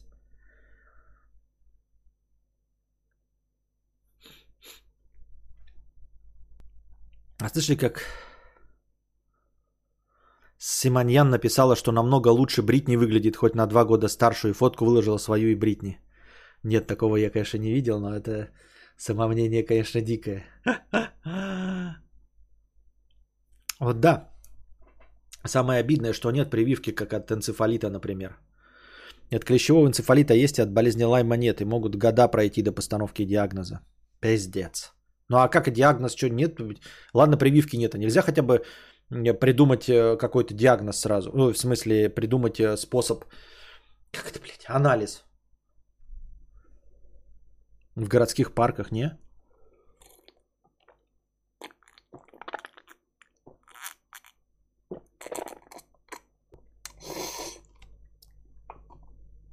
Так, небольшая песен пауза. Как в старые, как в старые, как в старые добрые времена, бля. Извините. Донатим на кино с пометкой кино через Donation Alert собирать. Так, да, это бледовое побоище. Спасибо. Что-то опять долговато, да, было? Долговато. Долговато. Ну, донатов не было. Вопросах новых не было. Сегодня иду к психиатру, готовился, что говорить, потому что, проп... потому что пропустил в начале. Um, um, с какими проблемами идешь? Что? Что? Что там у тебя? Что? Что? Uh, значит, такое вот еще наблюдение. Тут есть вообще кто-нибудь живой? Или все разбежались? Фигам. Ни кино, ни зрители. А что зрителей сколько у нас было? 297. Почти до 300 дошло. Да, почти до 300 дошло, и я все растерялся своими этими перерывами говна. Как бороться с собой? Как бороться с целеустремленностью? Всего 40 минут. И дожидаются же, да? Всего 40 минут. Это позор какой-то. Позор. Так вот, э, знаете, да, что татуировки на лице делают как э, как вызов обществу, а, обозначая себя, как это называется, это есть даже какой-то термин у них, там у этих пориджей а, для вот таких вот манипуляций, а, для того, чтобы никогда не работать в офисе. И об этом же сказал Моргенштерн по поводу своей татуировки на лице 666, что он ее в свое время сделал для того, чтобы отсечь возможность или необходимость когда-нибудь э, работать в офисе, потому что с татуировками на лице в офис не возьмут, и он никогда не станет планктоном. Так вот, я хочу сказать, что Я хочу сказать, что лет через пять э, это не будет вообще никакой проблемой. Это уже сейчас где-нибудь в Москве и в Питере не проблема э, работы на дядю, имея татуировки на лице. То есть пару лет назад ты уже с татуировками на лице мог работать продавцом в секс-шопе, в барбершопе, барменом, э, вот этот, которые кофе делают, как они называются? Бариста. Бариста, бармен, барбершоп, продавец в секс-шопе. Все это не мешало, э, все эти профессии не мешают тебе носить татуировки на любых открытых частях тела. Я думаю, что лет через пять а, с широким распространением вообще культуры татуировок и нанесения всяких э, рисунков себе на тело, уже не будет никаких ограничений по поводу рукавов, которые должны заканчиваться здесь, чтобы там на офисных рубашках не появляться. Это все полная хуйня. Потому что большие корпорации а, работают с теми же самыми Моргенштернами, с, со всеми рэперами с татуировками а, на лице. И вот эти э, костюмированные товарищи, Э, вынуждены с ними взаимодействовать, потому что они приносят им огромные деньги. Миллионы и миллиарды долларов приносят всякие э, рэперы, которые безвкусно одеты, они приходят на встречи э, с белыми старыми мужчинами без татуировок, со всеми своими наколками на всех видимых частях в безвкусной бижутерии и дорогой одежде не по размеру. Э, лет через пять с, как я уже сказал, с распространением татуировок э, повысится терпимость общества к этим татуировкам настолько, и это будет здесь, у нас, что вы сможете устроиться в обычный магазин, ну там где-нибудь там продавать сотовые телефоны, легко с татуировками на лице будет. А уж западное общество, я думаю, уже к этому открыто, и нет никакой проблемы, чтобы с татуировками на лице э, в костюме или без него сидеть в офисе. Тем более, если мы возвращаемся к IT-культуре, а, ко всем этим новомодным стартапам, а, ну, я имею в виду новым бизнесом и предпринимательством, которые открывают сами эти люди с татуировками на лице, то ты сколько угодно можешь противиться этому, но когда ты придешь навстречу, а, взаимодействовать э, с, со своим клиентом или с поставщиком, а этот поставщик, директор, будет с татуировками на лице. И хуй ты что с этим поделаешь, сколько бы ты это не любил и как бы ты не был к этому нетерпим. Вот. И, соответственно, эти люди будут легко же сами нанимать таких же людей. Понимаете? То есть нет такого ограничения, чтобы татуированные люди, а, скажем, не были никогда директорами. Вот если в советское время то ты не мог бы просто добиться, потому что тебе нужно было бы с низов проделать весь путь, правильно? Поэтому э, даже если бы татуировки были распространены в советское время, они бы не стали атрибутом начальства, просто потому что ты до нач... ну, не мог сразу стать начальником. Тебе нужно было бы с какой-то пути пройти карьерный рост, а тебе бы не пускали дальше с татуировками. А сейчас э, в век э, капиталистической экономики, да, ты можешь директором стать с первого шага. С первого шага стать директором. То есть э, зачать свой бизнес, уже э, ну, и, и самому стать самому себе начальником, и сразу быть с татуировками на лице, и нанимать себе работников, в том числе и без татуировок. То есть не будет, почему и по, повышается лояльность, потому что какие бы ни были сейчас бизнесмены, они могли бы отгородиться от э, татуированных людей у себя в компании. Там, например, поставить какие-нибудь искусственные ограничения, чтобы не брали, чтобы не повышали по карьерной лестнице. Но ты будешь взаимодействовать и встречаться все равно с людьми с татуировками на лице. Потому что они будут сами директорами. Они-то уж точно к себе таких будут брать.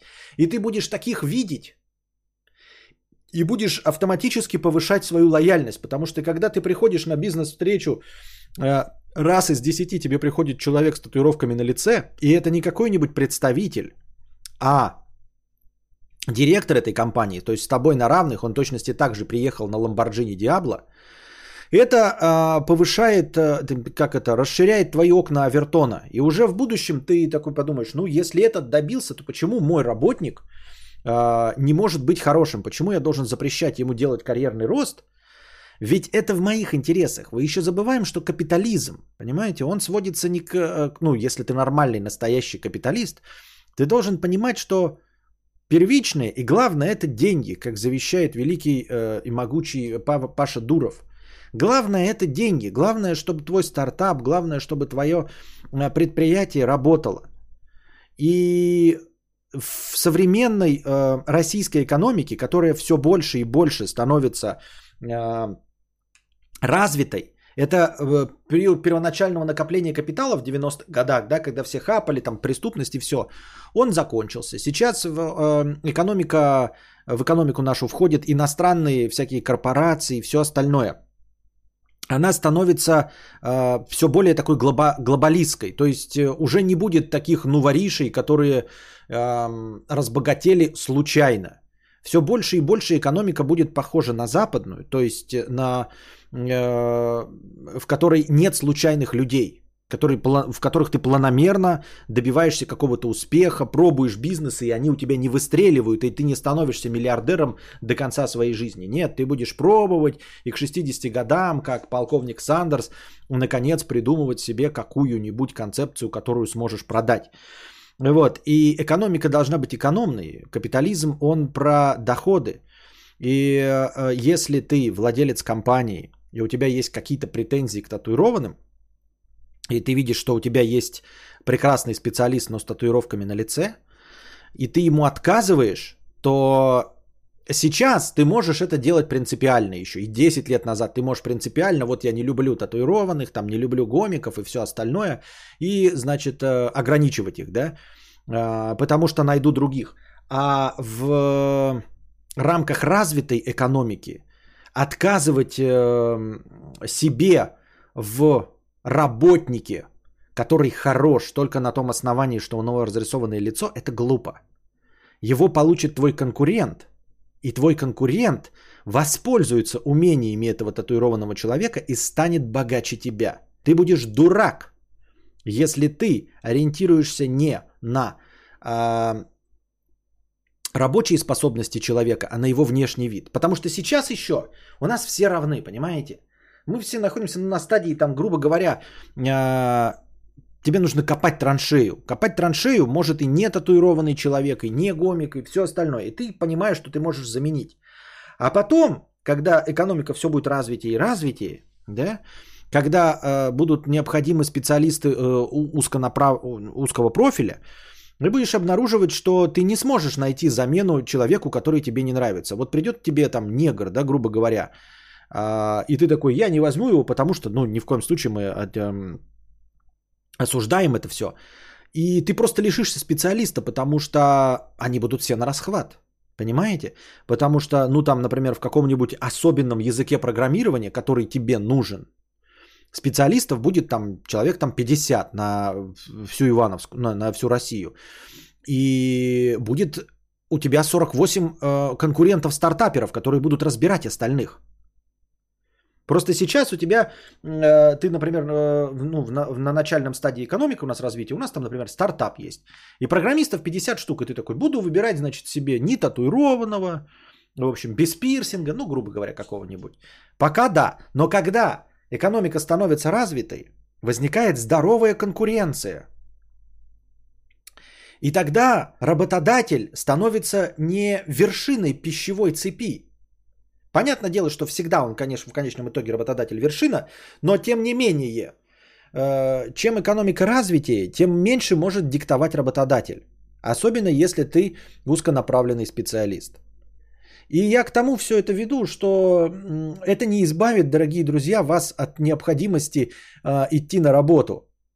Понятное дело, что человек, который делает сейчас татуировки, он, скорее всего, и не хочет никогда идти в офис, и никогда не будет бороться за место. А если бы он хотел работать в офисе за 350 тысяч рублей, то он не делал бы татуировки на видных местах. Я на самом-то деле обращаюсь к тем, что, кто сейчас, возможно, по молодости лет думает, что он будет такой антисошал, и что э, родители не могут, э, не, ну, не смогут заставить его идти на работу, так это все полная хуйня. Окна Авертона расширятся, и если тебе сейчас 16, то через 5 лет будет 21. И ты не сможешь маме сказать, меня никуда не берут из-за татуировок. Нет! Потому что мама твоя скажет, что ты пиздишь? Я заходила вчера в Сбербанк, и там сидел человек с татуировками на лице. Иди, сука, работай.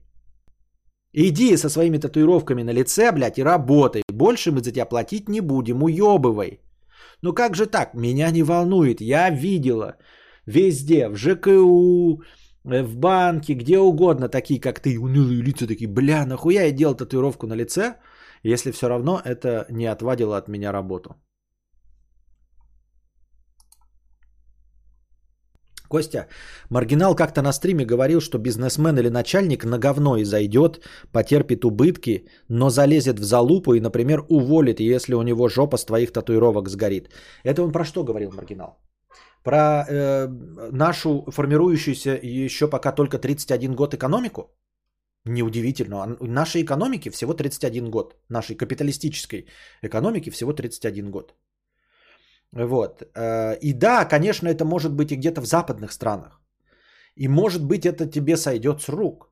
Но э, ты не станешь никогда Уорреном Баффетом с такими взглядами. Ты никогда не станешь Илоном Маском или Безосом, уже современный, да, а миллиардером или Тиньковым э, или Дуровым с такими замашками. Не-а. Ты можешь остаться местечковым бизнесменом, потому что это открывает твои взгляды на вещи. Это раскрывает твой потенциал. Если ты не готов ради бизнеса, ради того, чтобы, вместо того, чтобы кататься на Тигуане, вместо того, чтобы кататься не на Тигуане, а на Мазерати, позволить э, человеку с татуировками, вот если ты не согласен поступиться таким, такой мелочью, ради того, чтобы пересесть с Тигуана на Мазерати, то хуевый ты бизнесмен. И пока что сейчас ты можешь в нашей экономике с такими взглядами существовать. Потому что нет конкуренции. Ты можешь диктовать. Но я говорю, она идет семимильными шагами, э, догоняет капиталистическую экономику. Вот. И в капиталистической экономике тоже такое бывает. Но обычно такие люди с такими взглядами, они держат свой бар и, ну, например, да, какой-нибудь, где работают только их родственники белые. Вот. И этот бар э, последний хуй без соли догоняет. Они каждый раз его перезакладывают, потому что, ну, они находятся на самом дне экономики. Это владельцы маленьких магазинчиков. И да, это формально бизнесмены, они живут и точности также сводят концы с концами, как любой человек на зарплате. Но чтобы стать хорош, ну, по-настоящему миллионером, то с такими взглядами ты не можешь. Это, это будет э, показывать, что если ты не согласен э, ну, с татуировками, то ты просто непримиримый. А бизнес это, это, это сгибчивость, это понимать, что хочет от тебя аудитория. То есть здесь ты не можешь поступиться и работать с человеком с татухами. Это значит, вот тут ты не расширишь ассортимент, если тебе не понравится. Если покупатель захочет Э, добавить, чтобы у тебя в магазине что-то было, а тебе это не нравится, то ты не расширишь этот ассортимент. Значит, не пойдешь вперед. Значит, не будешь больше продавать, значит, не расширишь свой бизнес. Если ты не готов э, примириться с татуировками э, у какого-то человека, то тебе клиент скажет, э, сделайте время работы не с 9, а с 8. Ты на это тоже не пойдешь, потому что тебе хочется, потому что ты принципиальный и тебе хочется побольше поспать. Так бизнес не делается. Здесь ты и сейчас еще выживешь. Ты выживешь и в капиталистической экономике, но будешь последний хуй без соли доедать, потому что все остальные работают с 8. Можешь и прогореть. Но уж точно ты никогда не станешь магнитом пятерочкой и Дикси с такими взглядами. Так я думаю, так мне кажется. И это я к тому, насколько легко и насколько быстро э, медиа э, расширяют э, пределы нашего восприятия. То есть вот ну, татуировки на лице еще вот два года назад это абсолютно неприемлемо. А сейчас уже даже у рэперов, понимаете? Там один-два какие-то были фрики. Сейчас у каждого рэпера, я имею в виду американского, на лице татуировки. Сейчас у половины наших э, рэперов э, на лице татуировки. Скоро на лице татуировки будут у певцов типа Билан, которые поют маленьким девочкам и которых мамы водят на концерты. И это очень быстро происходит. Это принятие. Понимаете? Вот еще бабка тебе говорит, что у тебя рваные джинсы, да, А уже завтра она не говорит тебе ничего про татуировки на лице в автобусе. И это я все к тому, что их-то делают сейчас э, мама криминалы, да, такие фулюганы, э, э, в качестве жеста борьбы с офисной планктонизацией и не понимают, что этот инструмент будет работать не более пяти лет. Понимаете? То есть это не, не решит тебе работы, если ты хочешь всю жизнь проваляться. Ты можешь проваляться принципиально, но татуировки тебя от этого не спасут.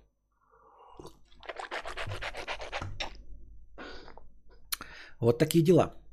Э, в колл-центрах сейчас почти все с татухами. Да, эти удаленные работы все, программисты вообще никому не мешает.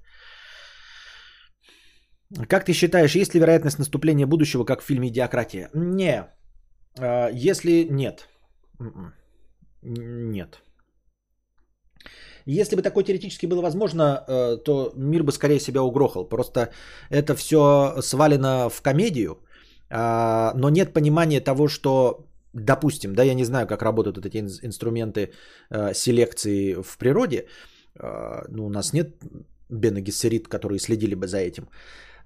Тем не менее, если бы общество так тупело, не так быстро, а вообще в принципе тупело, как в идиократии, оно бы гораздо быстрее дошло до истремления самого себя. То есть при определенной степени тупости э, человечество бы расчехлило Третью мировую войну и гораздо быстрее угрохало бы самого себя, чем довело бы до такой стадии. Оно, ну, человечество не может достигнуть такого, такого уровня тупости, потому что оно вымрет раньше. Оно раньше вымрет, и, и вымрет не потому, что там еды не будет, да, как в фильме показано, или голод какой-то наступит, или мусором завалится. Оно уничтожит себя, э, потому что будет пользоваться своим же оружием. Я так думаю. Все. На этом, дорогие друзья, наш сегодняшний подкаст закончен. Перерыв был большой, но вы дальше не захотели продолжать. Надеюсь, вам понравился сегодняшний подкаст. А, и, в принципе, я готов в кино, если кто-то готов там 100 долларов накинуть, может быть, еще и кино посмотрим.